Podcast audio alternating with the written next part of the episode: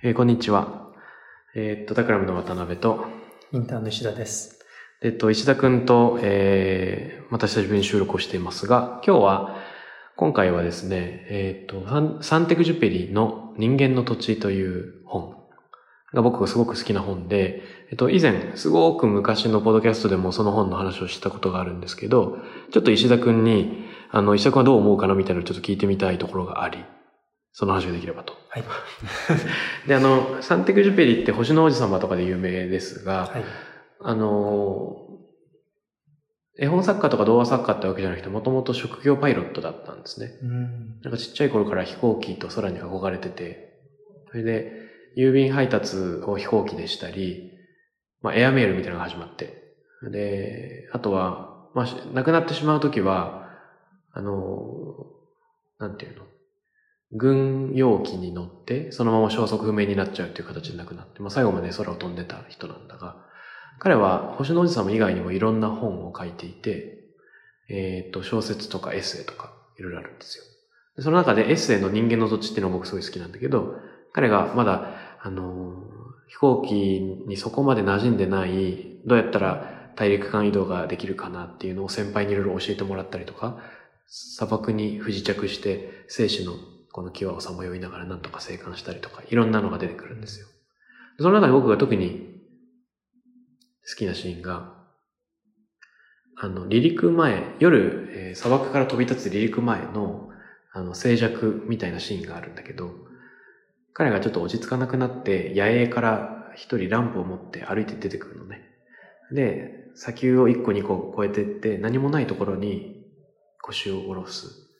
真っ暗で風一つもない。で、えっと、ただただ静かに自分一人でいるんだけれども、あのコツンコツンっていうふうに音がして、ふとランプの方を見ると、その、真っ暗な闇の中に一つだけ光ったランプに緑色の蝶々がぶつかる。その後しばらくすると、2羽の影楼みたいなのがコツンコツンとぶつかる。で、おかしいなと。なんかこう、胸の中がモヤモヤするっていう風になってくるんだけど、なんか得体の知れない気持ちみたいなのが彼の心の中に訪れて、それがまだ何なのかが説明できないんだけど、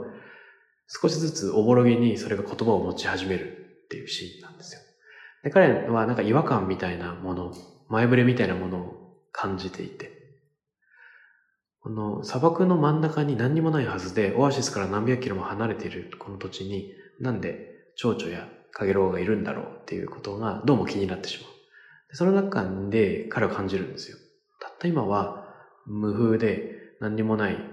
この砂漠の真ん中だけど、もしかしたら今自分は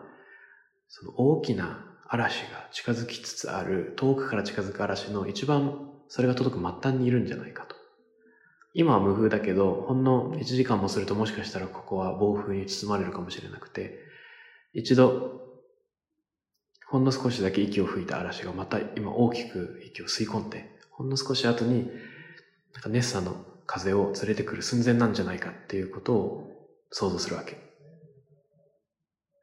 で、あの、無人島にもし、岸に漂流物が流れてきたら、まあ、ヤシの実とかボトルが流れてきたら、遠くに台風があるっていうのがわかるように、自分のもとにも何かの漂流物として、この蝶々とカゲロウがやってきたのであると。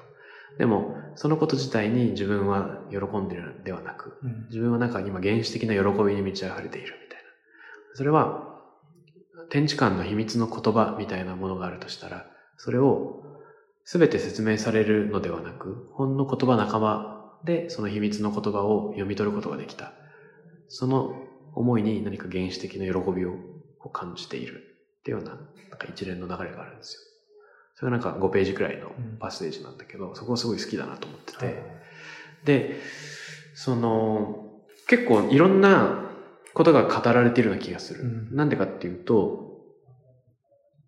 本当に自分は、これから近づきつつある嵐、つつある嵐の中、一番末端のところにいるかもしれなくて、その後本当に嵐が吹いたかもしれなくて、テントがあの揺るがされたかもしれない。けど、吹かなかったかもしれない。うん。で、あの、バタフライ効果じゃないけどさ、そのカオス理論じゃないけどさ、そこに本当に蝶々がいるだけで嵐があることを証明できるのかということもよくわからないんだけれども、でも、あの、ほんの小さなヒントから世の中で起こっている大きなことについて突然思いを馳せたり、想像力のなんか補助線が引かれる現象ってすごく綺麗だなと思うんだよね。うんなんか、僕今の話聞いてて、電子書籍のことをすごい思って、うん、あの、電子書籍ってこう、まあ、今まで本で読んでたものが、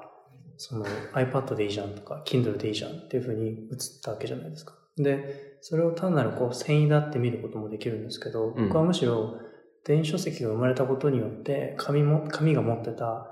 あの、注目されてなかったいろんな価値が分かったと思ってて、あの、例えばすごい匂いとか、手触りの感じとか、持った時の感触とか、あとはその、例えば好きな女の子に本を貸すと、うん、綺麗な状態で帰ってきたっていうことでさえ価値を持ってるじゃないですか。確かに。大事に読んでたんだっていう。うんうんうん、それも、電子メディアだと情報が変わんないって当たり前のことですけど、むしろ物理メディアではその変わんなかったことにさえ価値があるっていういろんな側面が、うんうん、あの明らかになるなと思ってて、で、今のそのお話って、なんかこう、その秘密の言葉を紐解くためにランプがあったんだって見ることができるなと思ってて、うん、やっぱりそこにランプを置かなければ、うん、多分虫はぶつからなかったし、うん、ランプがなければその人はそこまで歩かなかったし、でその何かしらランプってテクノロジーがあった時に、それによってこう現象が明らかになってきたっていうか、その秘密の言葉を紐解くことができたっていう。で、なんかそのいろんなテクノロジーってこう基本的には未来の話とか、社会こう変わっていくんだっていう話の方が多い気がするんですけど、うん、僕はむしろなんか、あの、それよりもやっぱり人間とはこうであったとか、社会とはこうであった。まあ、紙だったら情報だけが重要なんではなくて、そのテクスチャーとかの方が大事であったとか、うん、そのこう明らかになっていく部分っていうのがすごい面白いなと思ってて。なるほど。だからきっとその今のランプの話もそういうテクノロジーによって自然が持ってた秘密の言葉、うん、その現象的な理屈っていうのが読み解かれるこう、何か、あの、明かりになったっていうのが、ポイントとして面白いんじゃないかなという気がしました。それで言うと、まあ、そもそもこの本自体がさ、人間の土地っていうタイトルだけど、うん、あくまで飛行機と空の体験なわけじゃない。うん、なんだけど、その土地っていう言葉になっている。はい、で、なんか土地を再発見するたびに飛ぶ必要があったというか、そういう感じがあるよね。うん、だから飛行機っていう媒体とかテクノロジーを介して地面を再発見した人類みたいな。そうです、そうです。そういうのが絶対あるはずあるよね。あの、何年か前にボンベイサファイアの、えっ、ー、と、お仕事をした時があって、うん、ボンベイサファイアのまあ、ジン。すごくこだわっていろんなボタニカルが入ってるジンだから、それをアートとかデザインの興味ある人に分かってもらいたいっていうのを、タクラムで手伝った時に、ブルーアートっていうキャンペーンやったんですけど、はい、それは、えっと、青をなんか研究するメディアみたいなの作ったんですね。うん、それで、えっと、元東大の、えっと、表彰文化論の教授の小林康夫さんに話聞きに行ったんですよ。はい、青の文化史っていう本書いてて。うんうんそしたら、えっと、彼が教えてくれた青の話がすごく面白くて、青は、もともとすごく貴重な色で、まあ、なかなかあの顔料としてもラビスラズリくらいしか取れないので、貴重だったがゆえに、まあ、金と同じくらいの値段で、重さあたりの値段が金と同じくらい取引されてたりとか、あとは、その、絵画でマリア様が描かれるときに、必ずローブは、あの、青で描かれていて、えっと、何かと天井の色っていうような扱いだったんだって。で、あの、まあ、空も青いし、であマリアさんも天も青だし、っていう憧れの色で来たんだけれども、20世紀に、えっと、宇宙開発みたいなのが、はかどった時にガガーリンが地球を出て、で、そこから地面を見下ろしたら、むしろ地球の方が青かったというか、空は青くなくて地球が青かったみたいなのを再発見したときに、えっ、と、自分たちが天井に見ていた憧れは実は自分たちの足元にあったかもしれないとかっていう、青のなんか価値の転換がそこで起こったみたいな。だから、あのそれを踏まえた21世紀なんだみたいなことをなんか小林先生が教えてくれたんですけど、これってすごく面白い考え方だなと思って。なん。かね、自分の好きな青を3つ持ってきてくださいみたいな話をしたときに、ラピスラズリの塊と、ピカソの青の時代と、あと、あれかな、インターナショナルクラインブルーみたいな、あの、イブクラインの青とか、その地球を持って、うん、地球の写真とか持ってきてくれて、スケールがでかいって それはすごく面白いです。だからやっぱり天動説っていうのもそうですもんね。地動説あれもともとは天動説な。うん。天が動いてると思ってたら、いろんなテクノロジーが発展してくると、地が動いてたってことが分かって、そうするといろんな世界の認識が変わってくるとか、やっぱりもともとこうであったっていう発見とか、その逃げ方の変化ってすごいあの、ありの話に出るっていうか、こう、うん、一次元のありは一次元しか知らないけど、三次元に出るともっといろんなものが見えるっていう。だからなんかその性質が明らかになってくるポイントはすごくあの、なんだろうな、基本的な考え方としてすごい重要な気がしていて、あの、例えばこう、バイオクローンとかも、生まれるっていうのはどういうことだったかっていうことを問い直すとか、うん、あのデジタルクローンでこ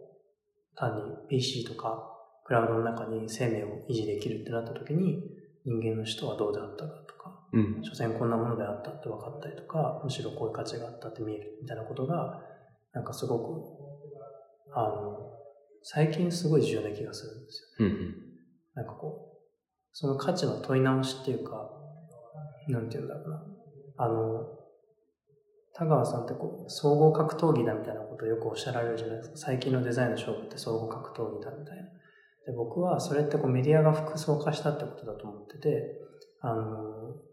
なんていうのかな。要するにいろんな人が成長社会から社会が成熟社会に変わってきて、いろんなニーズを求めるようになった時に、視覚っていうメディアだけでは埋めれないものは必ずあって、そうすると聴覚とかストーリーとかっていうものが生まれてきて、で、そのいろんなメディアをどう配列するかっていうのが、あの、体験を作るっていうことなのかなと思ってて、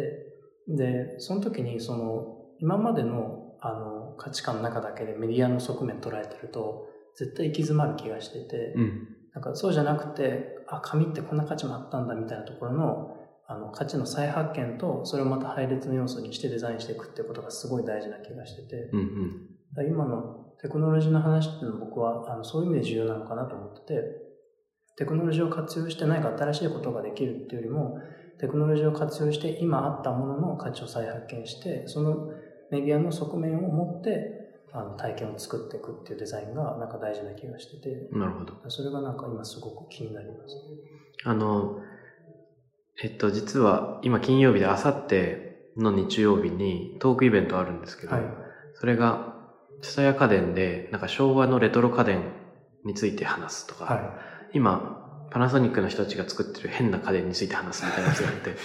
で、今ちょっと思い返したのが、おにぎりロボットみたいなのをパナソニックの人が作ってるらしいんですね。で、こう、ヘラみたいなやつがあって、はい、それを、あの、平面上でこの120度ずつ回転すると、この3、3つ で三角形みたいになるじゃん、はい、で。それを、ヘラを全部前後に移動させると、はい、ちょうどこの、あの正三角形のおにぎりがギュッギュッギュッってこう握られるみたいなロボットらしくて。それで、おにぎりロボットなんだって。で、ただし、なんかプロモーション映像を見たらなんか全部英語なのね。うん、どうも、えっと、世界の健康食としてのおにぎりみたいなのを、なんか考えてるみたいで、どうやら、こう、おにぎりを握る時間が日本人はパパッと握っちゃうから、まあ、正直ロボットがあんまりいらないんだけど、外国の人が慣れてないおにぎり握るとすると時間かかるので、おにぎり未経験者と日本人のちょうど間くらいのスピードのロボットなんだ。そうやってちょっといるのかなと思うんだけど、でも映像見てるとなるほどって思うのは、はい、あの、グルテンフリーの健康食があるとか、いろいろ変えられるとか、中身が、はい、味が。で、そのちっちゃい子から大人まで食べられて、クイックエナジーチャージで、みたいな話を聞くと、はい、こんなにその夢の食べ物が。なんかおにぎりの再発見じゃないけど、同じものが、あの、国を越えるだけで突然意味を持ったりするっていうのがあるかなと思う。確かに確かに。そういうとこで行くときっと金とかもそうですよね。その取れない場所だと高いけど、うん、取れる場所に行くと全然違う使われ方をしてるとか。うんうんなんかその可能性の広がりっていうのは文化でもそうだし、多分時間軸でもそうですもんね。昔の天候とか価値観とかだったらこうだけど、うん、確かに、今だとこうだとか。っていうのはすごく、うん、きっとなんか、僕がさっきそのテクノロジーって言葉を使ったのは、やっぱりなんか、あの、テクノロジーってこう常に、あの、昔のものも、かつてはテクノロジーであったっていう構図があるじゃないですか。火もそうだし、それこそおにぎりロボットも、多分凄まじいテクノロジーだった時代もあって、あのエジプト時代とかに見ると多分、みんなが発狂するようなもので、うん、でもそれが今になるとこう楽しいあのガジェットになってて、うんうん、でもっと未来になるともしかしたらあの空気だけでおにぎり握ってるとか、そういうこともあるかもしれないし、うん、なんかその、あの常になんかいろんなところに絡んでくる本質的なところのあのファクターとしてテクノロジーってフレームが効いてる気がするので、それはすごく考える価値があるような気がします。うんうんうん。あの、浩平君のその VR リノベーションにもつながるかもしれないけど、はい、技術そのものというよりも、技術によって人の考え方とか振る舞いがどう影響を受けるかっていうところが面白いってことだよね。そうですね。うん、そうその先に何があるのかってことか。そうですね。うん、僕がその設計してたバーチャルイノベーションという作品だと、まあ、MR のグラスかけると、あの、バーチャルな壁とかが物に重なって見えるっていうものだったんですけど、あの、あれとかの設計のポイントとしては、あの、例えばこう敷地境界線とか、まあ、間仕切りもそうですけど、いろんな余計なものって建築の中にあると思ってて、まあ、余計っていうかこう、今あって、それが MR に代替できるものがたくさんあると思っていて、うん、で、そうなった時に、いろんなものが代替できるんだったら建築に何が残るんだろうってなると、僕はすごく原初的なものが残ると思ってて、あの、床を支えてあげるとか、あの、もたれさせてあげるとか、そういうことが残ってくる気がしていて、うんうん、まあ、それは建築の中での仮説なんですけど、いろんなテクノロジーによって、まあ、もっと実は、あの、これだけで良かったのであるっていうことが明らかになってくる気がしてて、で、まあ、もちろんそれだけじゃなくて、全然違うソリューションソリューションがこう必要であったっていう事例もあるんだと思うんですけど、あの、なんかその辺のこう、関係性は考えていくと、すごく幅も広がるし、うん、見方も変わるし、とても意味がある気がします。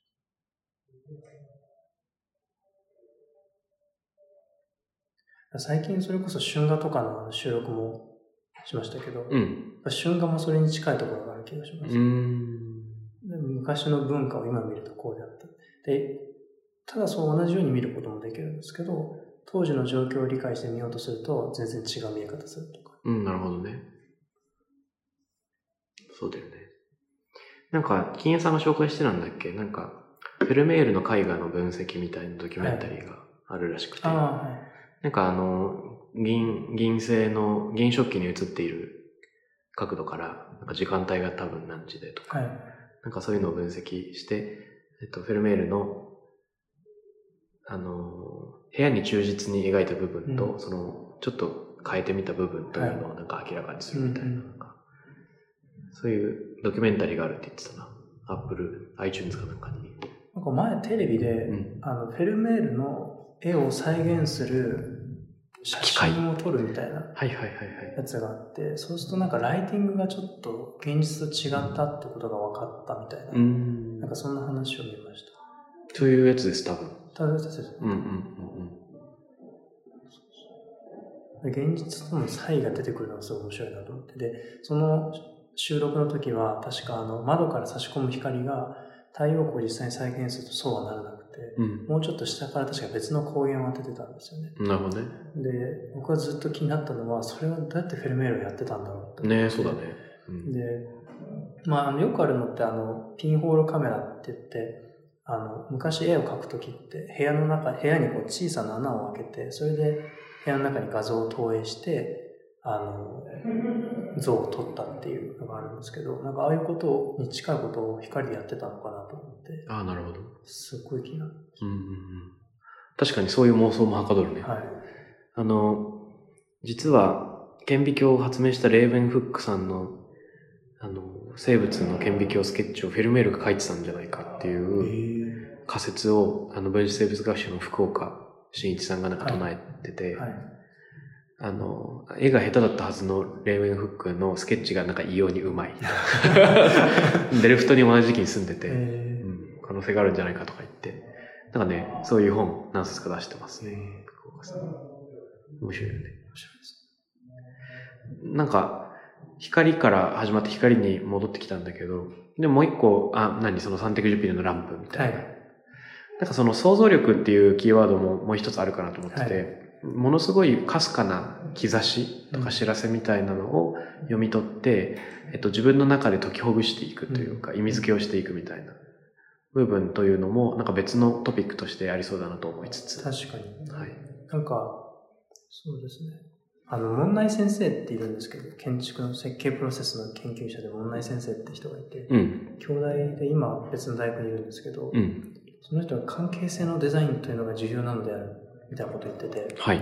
まあ、建築の研究って結構こう建造物そのものの話が多かったりするんですけど、うん、まあ、やっぱそれだけじゃなくて周辺の人工物とどう関わるかとか人間がどう関わるのかっていうのをどうこう関係をデザインしていくかっていうところが重要なのであるみたいな感じのことを言ってたんですよ。